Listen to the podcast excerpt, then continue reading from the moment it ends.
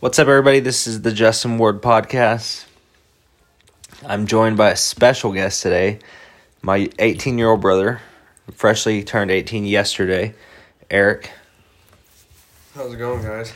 Um, so I have some stuff here. I'm just doing my daily podcast. Um, immediate reactions following the Texas Tech loss to Iowa State. Um, obviously that was like a tough loss because um, as Tech basketball fans, like we're so spoiled that we just expected to go undefeated and have a dream season and return to the national championship and win it. But when you put things in a perspective and you and you have time to kind of sit back and look at everything as a whole, um, Beard had to fill in a lot of holes this year, which is obviously what everyone's been saying since they lost last season that there's going to be a lot of holes to fill. There's going to be a lot of young players.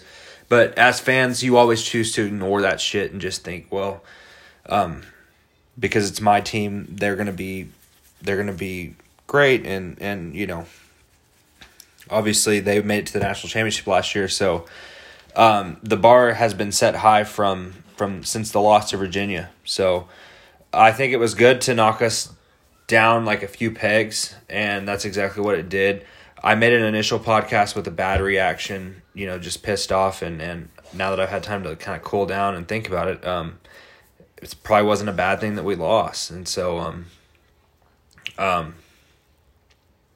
that's how I feel about that. I don't know, Eric. I just think we're young. Um, I think that you know the lack of three point shooting you know that's always kind of been a key factor. Usually not with Moretti. Usually Moretti, you know, when you need him, he's usually there, and he usually, you know, uh, does like he did last year, and you know would come up in the clutch. But this year it seemed like a um, height, you know, was a huge factor. Uh, behind the arc, huge factor. Inside scoring is fantastic, like it has been past years. Um, defense has been uh, amazing. I think that you know, defense is always going to be there with Coach Beard. You know, no matter what, no matter who he's coaching for, no matter who he's coaching. Um, yeah, the fact of the matter of tonight was is that Iowa made a lot of three pointers, but they were well defended by Tech. I mean, sometimes that shit's just gonna happen. Um, sometimes you're just you're gonna put your best defense forward, and, and you're gonna come up against guys that, that don't mind having a hand in their face while they're shooting a three pointer and Iowa was that team. I mean, they're they are that team. They have a lot of uh, a lot of white guys, a lot of jump shooters um, that can shoot perimeter shots, and they happen to be experienced. A lot of seniors, a lot of juniors. So looking back on it, it wasn't that surprising that you know obviously Tech was favored to win. They were the higher ranked team, and they're probably the better team overall, uh, talent wise. But um, hats off to Iowa they played a they played a tough game and they made a lot of tough shots with hands in their faces. So, um, that's really all all I have to touch on that. Uh, it opposite reaction as a Cowboys fan though to the loss today. I did predict that the Cowboys would win that. I believe 35-21. Uh, I couldn't have been more wrong. So I thought that Amari would have a, a breakout game. I think I predicted he would have a 200 yard game. He did have a good game he did get hurt. Um, Dak couldn't minimize the turnovers. I think the Cowboys came to play. I think they came to win, and Dak had some boneheaded turnovers. And and and if looking back on some of them weren't his fault. I mean, he he did get hit while he was throwing on that interception to that D lineman, and you can't account for something like that. But it, it when it happens to Dak, it's it's totally intensified, and I and I get it hundred percent. The Cowboys had opportunities to win the game. They didn't. They were outcoached again, which is uh, something that is a trend with the Cowboys. And after the game, of course, Jerry's there talking to the media again, and he said that he's sticking with Jason Garrett. No, no shocker there. I think that uh, he did say before the la- after before sometime before this game that he would stick with Garrett throughout the entire season. Wasn't going to make any coaching changes this year, and um, but he wouldn't comment on past this season because Jason Garrett is in the last year of his contract. I have an inside source that's telling me that Lincoln Riley is already the next head coach of the Dallas Cowboys. So um, I can't give that source. I'm not gonna. I'm not gonna give any names to that source, but obviously I'm not. I'm not the most credible sports person in the world. So I will give you the credentials of that source. That source is a high school football coach who is in contact with college football coaches constantly recruiting um, here in the state of Texas. Um, he uh, he's obviously he's a coach of a of a top five program in uh, in the state of Texas. So he's he's in contact with a lot of lot of D one um, coaches, and uh, so he he informed me today that uh, Lincoln Riley is is more than likely the next head coach of the Dallas Cowboys, and that that's been the sources come from D one coaches. Also within those sources, they say that um, there has been some documented uh, private plane rides from Norman, Oklahoma to um, Dallas. So uh, maybe possibly the Oklahoma team plane. I don't know. I have to look into that um, to see the credibility there, or it might have been the Cowboys team plane going into Norman, Oklahoma. One or the other. So that's just something to look into. I don't know if it's if that's a news article yet, but just from what Jerry's saying, no no changes this year. So I'm not. It's not something I'm going to be looking out for or hoping for. I'm just. I mean, we're just going to see Jason Garrett on the sideline clapping for the rest of the year, and that's that's what we're going to have to get used to if the Cowboys make the playoffs, they'll probably lose in the first round because they're going to have to play a team with a winning record, and they just don't beat teams with winning records. So, um, it's it's so weird to me because if Dak would have played well, and the Cowboys would have won the game, and put up a lot of points and put up a lot of yards, I would put Dak into my MVP conversation because I, thought that before today he deserved to be there, and I thought that because last night I was bored and I pulled the passing stats for Lamar Jackson, and I compared them side by side to the passing stats for Dak Prescott's, and Dak Prescott's were better. And so, as a quarterback, that's your job is to distribute the ball. Obviously, Lamar Jackson brings like another um, another level of to the position with his ability to run the ball. So, I had Dak Prescott in the MVP conversation before tonight. Now he's, I mean, it's it's out of the question. Uh, Cowboys just another year with a lot of talent and and it's just not translating to wins because of bad coaching.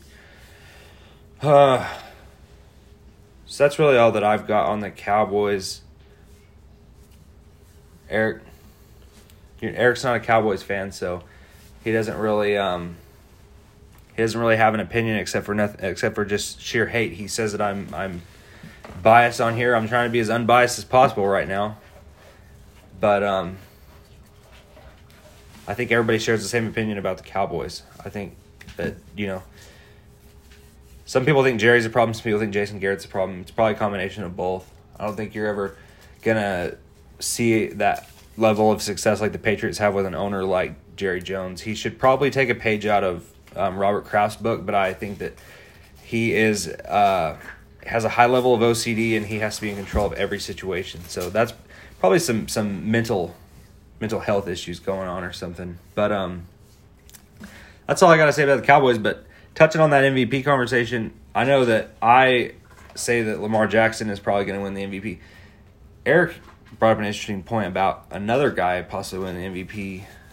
I think it's, you know, you can't rule out Russell Wilson or Christian McCaffrey. I think those two are also having unbelievable seasons. And if you rule them out, I mean, I understand the hypes around Lamar Jackson, and um, you know, when you have a guy that has that, I'm not going to compare him at all to Michael Vick because he's not even, in my opinion, close to Michael Vick.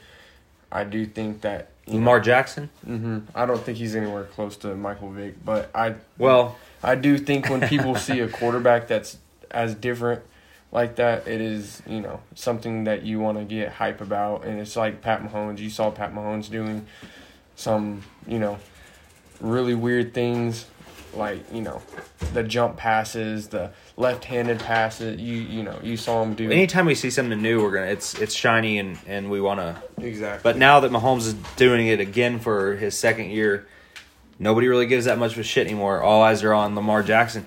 And and Mahomes is having the same exact year as he did last year. Stats minus may not the injuries. There. Minus the injuries, Mahomes is still having an unbelievable season. Now, now I'm I'm gonna give you the old man the old man talk here. uh, this is this is just the consummate like I've seen this guy play, you haven't, um, and now we're comparing someone to him. It's it's it's it's like the Michael Jordan and LeBron comparison when you're comparing Michael Vick to Lamar Jackson.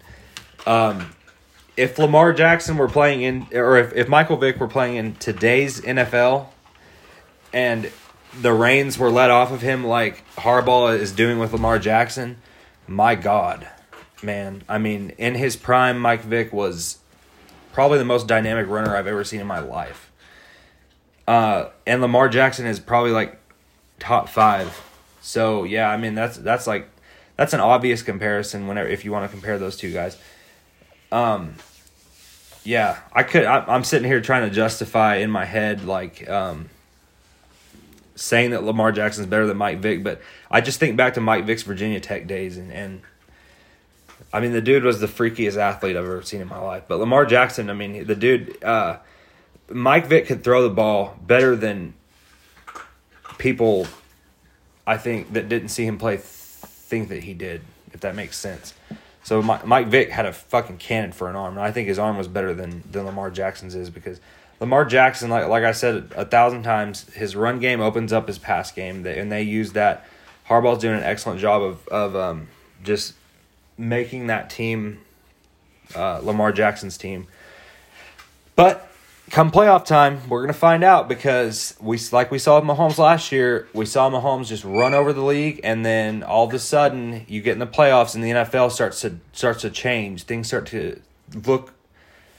Things get deceptive in the playoffs because you've got to play the Patriots, you've got to play the Chiefs when you're Lamar Jackson. I mean, you've got to go through all these teams, and um, I I just I don't see him being able to do the things that he's doing in the regular season in the playoffs. Um, Christian McCaffrey, uh, uh, Russell Wilson is is is always going to be an MVP candidate. He's what I call a filler candidate. So like he's just a name you throw in there just so so like if I'm totally biased towards Lamar Jackson winning the MVP, I want to make it seem like I am not totally biased and I'm just going to throw Russell Wilson's name in there and I'm just going to throw uh, Drew Brees' name in there and Patrick Mahomes' name in there, but I still think Lamar Jackson should win it. So Russell Wilson's always going to be thrown into that conversation. Um, but Christian McCaffrey is like needs to be a legitimate candidate, not just a, a name you throw out there. He's number one. Um, you've never seen a white guy do what he's doing in the NFL, like ever. Like the dude is lightning fast. He catches the ball. I mean, if if you moved him to receiver, he'd probably be top five hands in the league. Um, he he does everything right, and and for a small white back, he blocks probably better than any back in the NFL outside of Ezekiel Elliott. I mean, he's he's an excellent blocking back. Um, yeah, and he's and he's he's just and he's white. He's ma- he's he's making all these you know freak athletes on on NFL defenses look stupid, and he's gonna. I don't know if he's still on pace to break the all-purpose yards record that Chris Johnson set um, in 2009, I believe. But um, I think that he's he's we're gonna see him eclipse you know over 2,000 yards all-purpose in a season, and that's just stupid. I mean, that's just insane. So, um, NFL MVP. That's uh, I think you can't go wrong with Jackson or or um, McCaffrey. Greg Schiano, I talked about him on the last podcast. Eric's Eric's too young to remember Schiano's days at Rutgers, but there was a small window where Greg Schiano was, made Rutgers a powerhouse in football, and they were competing with SEC teams, and it was fucking insane. Do you even know who Greg Schiano is? I do not. Okay, so he coached the Tampa Bay Buccaneers. He was their last head coach. Okay. So like he was at Rutgers for a small window of time, and he built that program up to like a top five fucking football team. I mean, So that landed him his job used in to be Tampa. the Alabama. Huh? No, I'm not saying they used to be the. Alabama I've for a small window. The Rutgers were the Alabama before Alabama was Alabama. You've heard that. You've Uh, heard somebody say that? Yeah. Oh wow. Okay. Um, I wouldn't go that far, but they were actually pretty good. Like they never, they he never let him do a national championship or anything. So they're actually just trying to bring him back, and they made a very insulting offer to him: eight years, thirty-two million dollars, and he just kind of told him to fuck off. But I guess because of their past relationship, that a return is back on the table. But I don't know if they can really afford a guy like Schiano. Um, I believe Schiano's been at Ohio State as an assistant under Urban Meyer for a little bit, but that dumpster fire created by uh, by the scandal going on with the with the coach, I, I'm sure anybody would want to run for the hills. I don't know why he didn't get that head coaching job at Ohio State, but I think him returning to Rutgers would be would be really good. Um, and he's kind of like an Urban Meyer type too. He recruits wild cards. I mean, he recruited Ray Rice. Ray Rice, you know, beat the fuck out of his wife, and then Urban Meyer um, recruits murderers and and um, uh, uh, thieves. I mean, didn't uh, Cam Newton? I think stole a laptop while he was at Florida. So, I mean, but then he at the same time he recruits guys like Tim Tebow, who, I mean, uh, basically God. I mean, is is Tim Tebow God? I can do a whole segment on is Tim Tebow God. You can argue against it, but I, I might be right. you know, I mean, you don't. if you follow the word of Tim Tebow, like you'll probably be all right. Um. I wanted to see me do that. So yeah, but I was gonna kind of transition from that MVP race to the Heisman race. Um, I think it's down to three guys. I think you got Joe Burrow, Justin Fields, and then you got Chase Young. Um, the Heisman committee's always gonna they're always gonna throw that defensive player in there just to make you think that it's a fair award. It's not a fair award. It's always gonna go to a quarterback or a running back. Um, we saw it one time in our life where a defensive player got it, and um, you know even even like even like a Randy Moss. Whenever Randy Moss was playing at Marshall, like they're not even to give love to the guys that are at those smaller D one schools. Um, Randy Moss was is the greatest receiver that I've ever seen on the football field. Maybe the best athlete that I've ever seen in my life. Over Jerry Rice. Yeah, I didn't get to see Jerry Rice play that much, but Randy Moss was legit. Like Randy Moss was way fucking legit. And actually, a lot of people don't know Randy Moss was actually committed to play to Notre Dame. He had he had offers from every every in basketball and football. Pretty much offers from every um oh and baseball. He's an excellent baseball player. He came from Rand, West Virginia. He had offers to play wherever he wanted to, whatever sport he wanted to. He commits to Notre Dame. He ends up uh, getting in a fight at school, gets suspended. Notre Dame pulls his scholarship because they're fucking Notre Dame. That's what they do. Lou Holtz calls um, fuckhead at FSU, uh, who's old Florida State coach, um, Bowden, and he tells him, "Hey, Randy Moss, like I'm just gonna hand him to you." Lou Holtz calls Randy Moss, says, "Hey, you you need to go to Florida State, and they'll take you. We can't take you because because of your your shit going on legally." And um, so he goes to Florida State, but he has to redshirt a year because he's considered like a transfer, some some kind of weird shit. Well, he ends up getting in a lot of trouble at Florida State, smoking weed, and um, so then he ends up he ends up ha- and ends up at Marshall. Marshall's a D two school about to go D one, and he just fucking lights it up. So um, he actually got invited to New York to go to the Heisman ceremony. I know I'm making this a really long story, but um, goes to the Heisman ceremony, and he actually that was the year that Charles Charles Woodson. That was the first year we saw a defensive player win it, and Charles Woodson. So um, you know they that of just a rare fucking occurrence where you get a lower level D one guy and a defensive player in New York for the Heisman ceremony. Um, Chase Young can finish with twenty sacks and he won't win the fucking Heisman. It's gonna be Joe Burrow if, if LSU goes undefeated, or it's gonna be Justin Fields if if Ohio State goes undefeated. So, um, yeah, that's that's that's Heisman race. I mean, these I feel like these things are mostly predetermined before the season even starts nowadays. Honestly, Let's say we go off script here and talk about how fucking bad the NCAA is. at what? At just their rulings, how they screw players over. I just you know, there's players that are in worse circumstances Well, yeah, I talked. I talked about it on the last podcast. when it comes to transferring and stuff like that. I talked about it on the last podcast. Um, the kid at the kid at uh, at Memphis, the number one overall basketball recruit. I mean, Penny Hardaway, ballsy as fuck, pulls money out of his own pocket and gives pays the kid basically, "Hey, I'll pay you to come to Memphis." And then the, the I think the NCAA they give him a light, a twelve game suspension. Even after the NCAA suspended him indefinitely, and then Penny Hardaway still put him on the court. Like this is how ballsy Penny Hardaway is. Puts the dude on the court even though he's suspended, risks a forfeiture of his entire season, and then the NCAA comes back and, and gives him a twelve game suspension. I thought that was fair. I think that in most cases like that in the past, we we see the, the, those guys get like with the Arizona thing.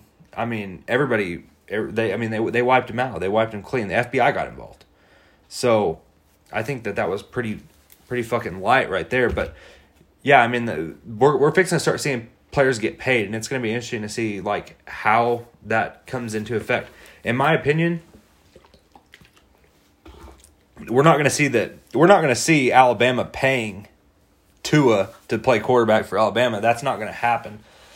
What all that rule means, all that law that has passed means, is that a player can benefit from his name. So, meaning like um, Jersey sales. yeah, no, not really, because then Alabama would have like, like I'm just using Alabama, Alabama as an example. So you have Tua and Alabama, two separate entities, right? You look at them as, a business. Alabama is, is a is a well oiled business. That's what that's what they are. Alabama football is a business. So they license out their their uh, their likeness, their logo, their name, and they do it to Nike and they make these jerseys with the numbers traditionally, and then they um, they don't put the players' names on the back and they sell the jerseys. So um, Alabama's not going to allow Tua to go to Nike and say I want to sell my Alabama jersey, you know, and and gain profit from it. They're not they're not going to allow anything like that. But what we're going to start seeing is we're going to it's going to benefit basketball players more because they're going to be able to we're going to see shoe deals for fucking college basketball players. Like Nike's going to sign Jemias Ramsey, you know, the next Jemias, you know what I'm saying? And they're going to have that guy and they're going to they're going to give this kid that grew up in the ghetto, uh, you know, uh, if stupid money to get these shoe contracts, and it's that's gonna be fucking that's gonna that's gonna make the add a, a crazy dynamic to the NCAA that we've never seen before. Um, because especially in college basketball, there's a lot of pointless. They play a lot of pointless fucking games. So I mean, these guys, they're they're gonna instantly become prima donnas. They're not playing for they're not playing for the possibility of making money anymore. They're playing to make money at that point. And so we're gonna see a lot of uh, this load management shit, you know, come into effect and, and things like that. Guys starting to sit out games and, and things things of that nature. But you're also gonna, gonna get a weird resentment thing because your number your top player on your basketball team is is gonna possibly have this shoe deal with Nike and, and is gonna be getting paid and your your your end of the bench guy is is not gonna be making anything. So you're still gonna have players out there because I mean, who nobody's gonna want to pay these guys that aren't gonna make it to the NBA. So I mean, it's it's it's fucking weird and and it's affected. It affects us in this way. We are gonna get to play NCAA football again, and that's fucking awesome. I remember growing up, I used to see you and uh, uh, Matt play it all the time. I think I still in my room. I I think I still have a. I don't have the disc, but I think I have an old. uh, Yeah, the old. yeah. Uh, uh, old Xbox. I think it was like the original Xbox. No, original PlayStation. It was on. I think I have the old uh, Box. disc case. Yeah. Disc case for it. Yeah. And, uh, Oh man. I think it was. Uh, I want to say like 2008 or something like that. I can't remember the year. I can't remember who. Do you remember who was on the cover? I can't. Uh, Because Michael Crabtree was on the cover in two thousand nine. Did you know that? I did not. I think I want to say this one was a. Uh, it looked like he might have been a running back. I want. I think it was 2008. Okay. Yeah, Crabtree was on in 2009. Let's see if I can pull up a picture over here. Right there. It was just right there. Uh, oh, it was that one. you know yeah, what? I was wrong. one. Maybe Crabtree was. It was. Okay, so that was the year that they actually did um, multiple cover athletes. So depending on your region, that's the that's the one you got. I I believe, or maybe Crabtree was just Xbox, and then somebody else was. I can't remember how they did that that year. That was because I have this one in my room. I can go back. The one with the Arkansas player. Who was that's this? Darren McFadden. yeah. Yeah. Yeah. I have so this one in my room. yeah, I don't yeah. believe it has a D- CD, but I do have the case in my room. Yeah. So I mean, NCAA football, when I was growing up as a kid, like that was that was end all be all. Like that was life. Um, so during the summertime, my bet me and my best friend grew up across the street from each other, and we would um, stay at each other's houses all throughout the summer. Whether it mostly staying at mine, and we would actually just get a case of water and um, like snacks.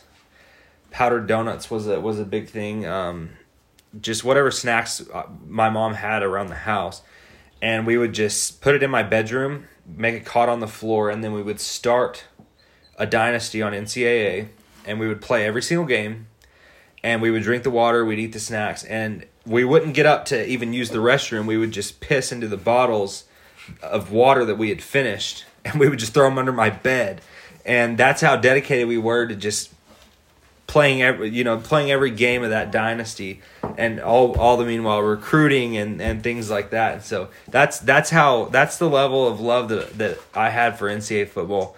Um One of my favorite things about NCAA football when he wasn't home, I used to play it, and I would love the mascot game, where you could play with every team's oh mascot. yeah yeah I remember I used to love that. As a little kid, I was me. We're nine years apart, so you can imagine what, you know, that was like for a kid that was much younger, playing his older brother's game when he wasn't there, and you know, you get to see mascots and stuff like that. It was, I remember Yeah. that vividly. so our age gap is is big enough to where I was the brother like um, giving Eric the controller and like acting like it was plugged into the Xbox, you know. and he thought that he was actually playing with us. Um, but most of the time, I would just like lock him in a in a dog kennel, and that way I just didn't have to deal with him at all. Um, but yeah, NCAA football, I cannot wait for that to come back. Um, I don't know if my wife will actually allow me to have a, a game console again. So um, she's shaking her head no. So, but yeah, I mean that that's that's an interesting point. I think that now that now that the laws have been passed, we're not. It's not going to be in the media as much anymore. We're not going to see as much about it, just because it's it's they've kind of reached a resolve with it. But I do think that it's it's fucking. It's a tragedy that these coaches are getting paid like tens of millions of dollars a year, and then they're they're coaching kids that they're going into homes. Like, how hard is it? Put yourself in this situation. You're making ten million dollars a year, and you're living your best fucking life, and you are constantly going into homes of eighteen year old, seventeen year old kids, and they don't have running water. They don't have a decent bed to sleep on. Some of these kids are, are have man. basketball players, six foot six to seven foot tall guys, and they're sleeping on beds where their feet are hanging off the bottom. You know, and they don't have running water. They don't. They, they you know, they're not. They they they're living in a, a housing project. How hard is it for you to um See that and be to okay watch that it. every day and just like be cool with it and not give a player money not help a player out or, or something like that and so it, it always it always pisses me off when i see when i see these coaches getting in trouble for helping out uh, a, a player's family like with reggie bush when reggie bush was at usc pete carroll bought his bought his parents a, a home and you know i don't know their situation before that but i'm just assuming that it was bad enough to where they couldn't afford a place to live. And so, you know, they whether they turned to the only man they knew that had any kind of money whatsoever or he offered to help them, I don't think it really even matters. But the fact that they took away Reggie Bush's Heisman, they took away a national championship from USC, um, scarred their program for still to this day. They're still re- trying to recover from the effects of, of that all because a, a, a, a guy in a good position helped out someone who had less than him. It it's it the NCAA doesn't look that bad for it, but they should look really really bad for it. It's it's kind of sickening if you think about it. So I mean, it like he said, it's hard to walk in and see stuff like that and just be okay with it and just you know, you know, you want this kid. This kid's an athlete. What he's going through at home, you know, you're just trying to help him out. You know, there's some players that got to wear the same pair of clothes. You know, And not all of the kids are like that, you know. Some But I do, I do think the NCAA does give. Once these kids do get to these programs, I mean, their They- shit's free. I mean, they get free meals. They it's their, they get stipend. They they do get clothes. If you see them, you I mean, know, you see them out in of public, and they're wearing all Texas Beats Tech. headphones. You know, Yeah, they're wearing yeah. top of the line Under Armour stuff. Just as just Tech, but uh, you know they got the newest iPhone. But you know, if they didn't have that scholarship and they weren't playing there, they wouldn't. But when it. when the when the LSU locker room was built, the extravagant lockers that cost you know ten million dollars a piece or whatever, and then that former the former LSU player, I want to say it was Eric Reid, I can't remember though. He tweeted out, he said, "I wish that a player could have gotten that money to give to his family instead of spending it on a, on a fucking locker." You know that kind of puts it into perspective. Like, well, you know, it's nice. I'm sure those players enjoy having a, a locker that's you know cost over a million dollars and has a but i'm sure he would much rather have that money and send it to his family. Because what do these guys do whenever they get drafted? What's the first thing that these players do? They go spend their money on stupid shit, probably. no no no no. What's what's the first thing that the, that these athletes that come from nothing Oh, buy, They go buy their mama buy fucking their house. Yeah. so that's at the end of the day that's that's their ultimate goal is to is to better their their family situation so. Um but i i think them just getting into a big program already does that for them to some extent but yeah just like moving on from that um just a couple other notes that i have here and then i'll be done i think i saw that carmelo anthony got a standing ovation for um 19, scoring 19 points uh, I never, I've never thought Carmelo Anthony was a good player. I thought that he skips out a lot of plays. He's never really played defense, and so um, there was a point in time where when he was probably considered better than LeBron. I just thought that was pretty comical. I think there's an aura around NBA players that's that's just uh, stupid. I don't get into the NBA a lot. I hate the NBA. I hate Adam Silver. I don't like that they come off as um, anti-democracy. I don't like that they didn't defend Daryl Morey for his for defending democracy. I think we all benefit from democracy. Um, just the, the, the, the entitlement that comes off of these players like LeBron and Kyrie and and and um, Carmelo and, and the guys like that. It's it's it's it's stupid, and people worship the ground that these NBA players walk on. The NBA, the NFL does a much better job of, of masking their players, and and they're not masking them to protect the shield like people say they are. It's because these these people are young, dumb, and rich, and so they're always they're constantly going to be doing stupid shit, and the NBA has no protection for that, and so um, we get to actually see the NBA players doing a lot of dumb shit that ri- that rich young dumb people do, and um, I I just think the player mobility is plays into all that. You know, um, in in the working world in the in, in an actual working environment, you don't just get pissed off and and leave and you know after one year and then well I'm gonna go work with my best friend and that's just something you see somebody that's young and dumb do and, and that's what, what we're what we're seeing in the NBA with these young guys is they're just like well, you know, like with Anthony Davis, the Pelicans drafted him. He was their first draft pick of of their franchise ever, and it seemed outside looking in like they treated him really well. I, I mean, if you're paying this guy, you're willing to pay this guy over a hundred million dollars. You're willing to give him the keys to the franchise, and he's unhappy. I mean, what what does he have to be unhappy about? And and he just you know. I, I that's just something that somebody that's that's young and, and dumb they don't appreciate what these what these franchises are actually doing for them. They just they just get find something to get mad about, and they run. Oh, I'm gonna go you know join forces with LeBron in, in L.A. and and that's just that's just a trend going on in the NBA that I hate. So I just avoid watching it altogether. ESPN panders to it. You know a lot of a lot of uh, a lot of big sports outlets pander to that because um because kids like uh like it, it's it's a reality TV show effect. Kids enjoy watching reality TV, and so the NBA is is a big reality TV show. Nobody watches the actual games because if you look at the ratings on the ESPN games, nobody's nobody's watching the games. But for some reason, this shit sells. That's why that's why Cowherd's talking about it all the time. Um, people like to keep up with it. They just don't like to watch the actual fucking product on the TV, and so that says that that speaks volumes. I don't know what how Eric feels about the NBA. I know that he like fucking loved the Heat, so like he pandered to that shit too. Like growing up, like he was like a big Heat fan when LeBron went there. I did, I did. I do love LeBron. I think you know. Yeah, he's a LeBron's a raging racist. He hates white people, so he probably doesn't like you. No, I, I think LeBron is, uh, you know, the, today's NBA is, you know, it's it's changed a lot. It's you know, you don't have that nitty gritty. You touch me on the shoulder, I'm gonna turn around and sock you in your mouth, type of thing. You know, you you socks. You know, you push somebody. Oh, you're gonna throw your hands up, and you know you're gonna want a penalty. You know, that's not how it was. You know, my favorite story is uh the Malice in the Palace.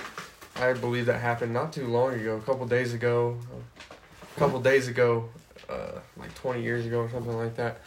And um, Oh, the anniversary of yeah, it. the anniversary of it, and uh, well, Ron was- Artest had mental health problems. I mean, still that that, I think is always my favorite. He story. actually admitted that he had mental health problems because I I watched Kevin Hart interviewed him on his little show that he does on Snapchat, and he kind of went into depth about it. And he he said, "Yeah, I was like, um, you know." I, I was having mental health issues. Like I, uh, he was suicide. He tried to kill himself uh, right around that time, and so like, yeah, he was just a ticking time bomb back then. I don't know that- if you ever watched the NBA was a lot different back then, for sure. If you- I, I watched it. Yeah, I, was, I didn't watch it live, but I remember when it happened. Yeah.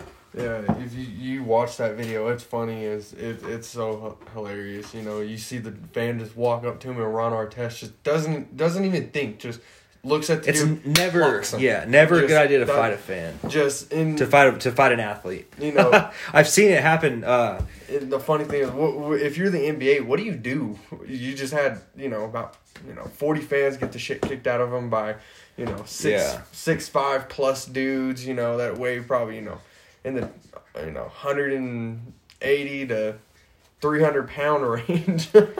you know, what do you do as an NBA? You're just like, well, do we just suspend the whole? well, team if that were to happen in today's NBA, you got to understand how many fans would actually pull out their phones and start recording it. Like, oh, I right? just got I mean, my nobody's ass kicked. gonna I just stop. got my it. ass kicked. Yeah, nobody's gonna I just stop got my ass kicked by LeBron James. This is the best day of my life. Because your immediate reaction to everything nowadays is just pull your phone out and record.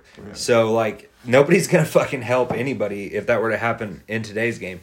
Um, but players, I, I think players are too soft even nowadays to even fight fans. But I will say let alone fight another player. it's never a good idea to fight a, an athlete because I've seen it happen. So Yankee fans will always remember this one. Um, they were, Yankees were playing in Boston. It was might have been like 03 or 02. It was it was it was early 2000s. Jeff Nelson was warming up in the bullpen, and Jeff Nelson was big country Jeff Nelson. Like this dude was like big Southern guy. He was a reliever for the Yanks. He he wore a mustache. Like he he looked like a cop. Um, he looked like a big burly fucking cop. And uh, but he also looked like one of those cops that had like an extensive military background. Um, corn-fed motherfucker. So he's out there he's warming up and this boston fan is just getting too chippy with him. And so jeff nelson decides he's going to walk over there and engage with this fan. Well this fan jumps into the bullpen and gets his ass kicked by jeff nelson. So that was a one time. And then i saw um, gosh, Gary Sheffield at Fenway again in early 2000s in Boston, um, in the right in right field where, where where we sat when we went to Fenway, where where you I mean you remember how close the players were right there Yeah, on yeah. that right field porch. Yeah. There was a fan right there in that corner, and um, he either Gary Sheffield spit in his face or he spit in. Gary Sheffield's face. But I don't know if you know who Gary Sheffield is yeah. Not to be fucked with. That's the last guy you ever want to get in a fight with. Like Gary Sheffield was not, and, and back back in his playing days, I mean Gary Sheffield. I mean he was a, he was he was one of those juice heads. He was right in that era. So I mean, did not want to fuck. Gary Sheffield punched the fan, but luckily it, there was enough time in between him getting that fan for some of the Yankee players to come pull him off. So it's just never a good idea to engage with fans like to engage with athletes physically because they're they're I mean they're out there um, because they're in excellent shape and and they're probably going to kick your ass.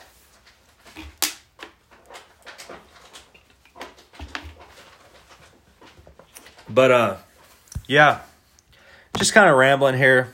This is probably the longest podcast I've done. So at this point of talking, I probably already lost anybody that's already listening. But I'm enjoying having my brother here to talk sports with. Um, I've pretty much gone through everything in my list. I did. Uh, I did. I did think it was funny that Nick Saban did say that um, Auburn was the best team that um, Alabama was going to play this year.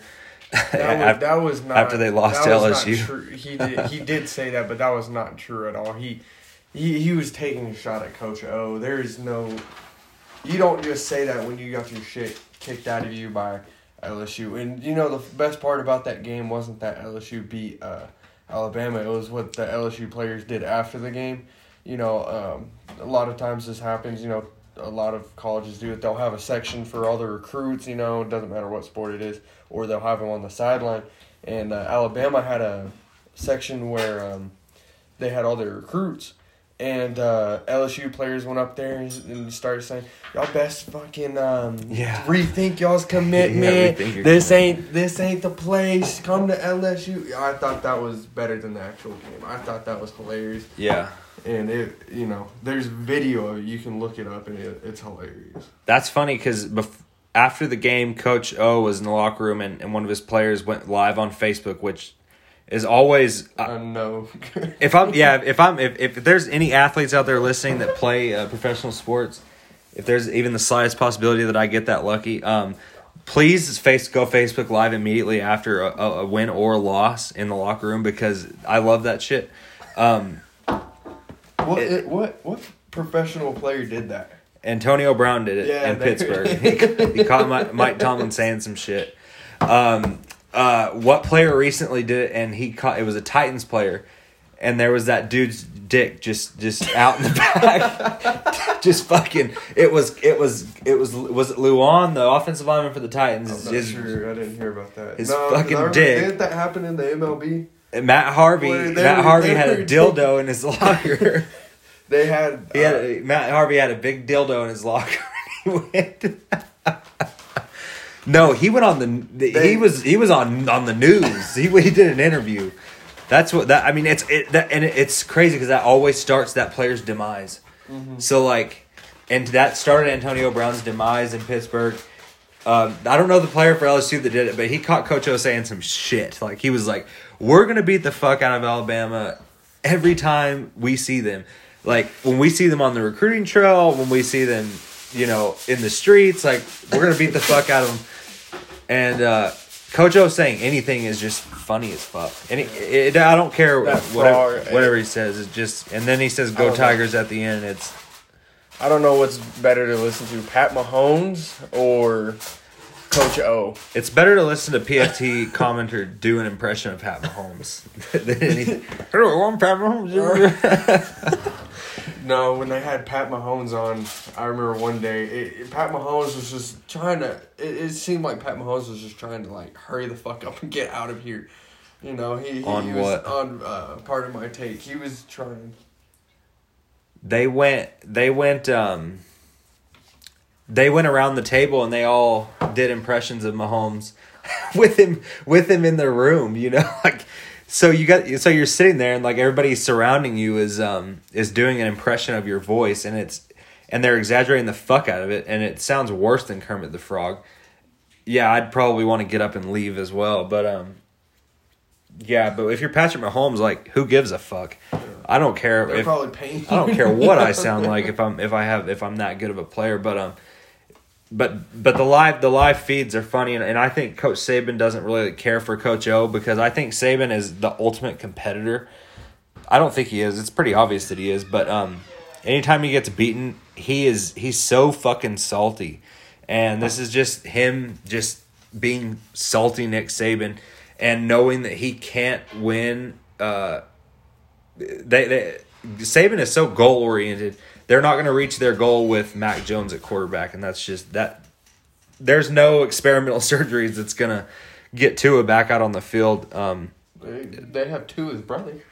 so, uh, I think that their season's pretty much ended. Uh, but hey, you know, I I've seen videos some of the recruits that are going to Alabama, and I think they're going to be okay, going going forward. Do you but um, see in the next five years Alabama on the downfall?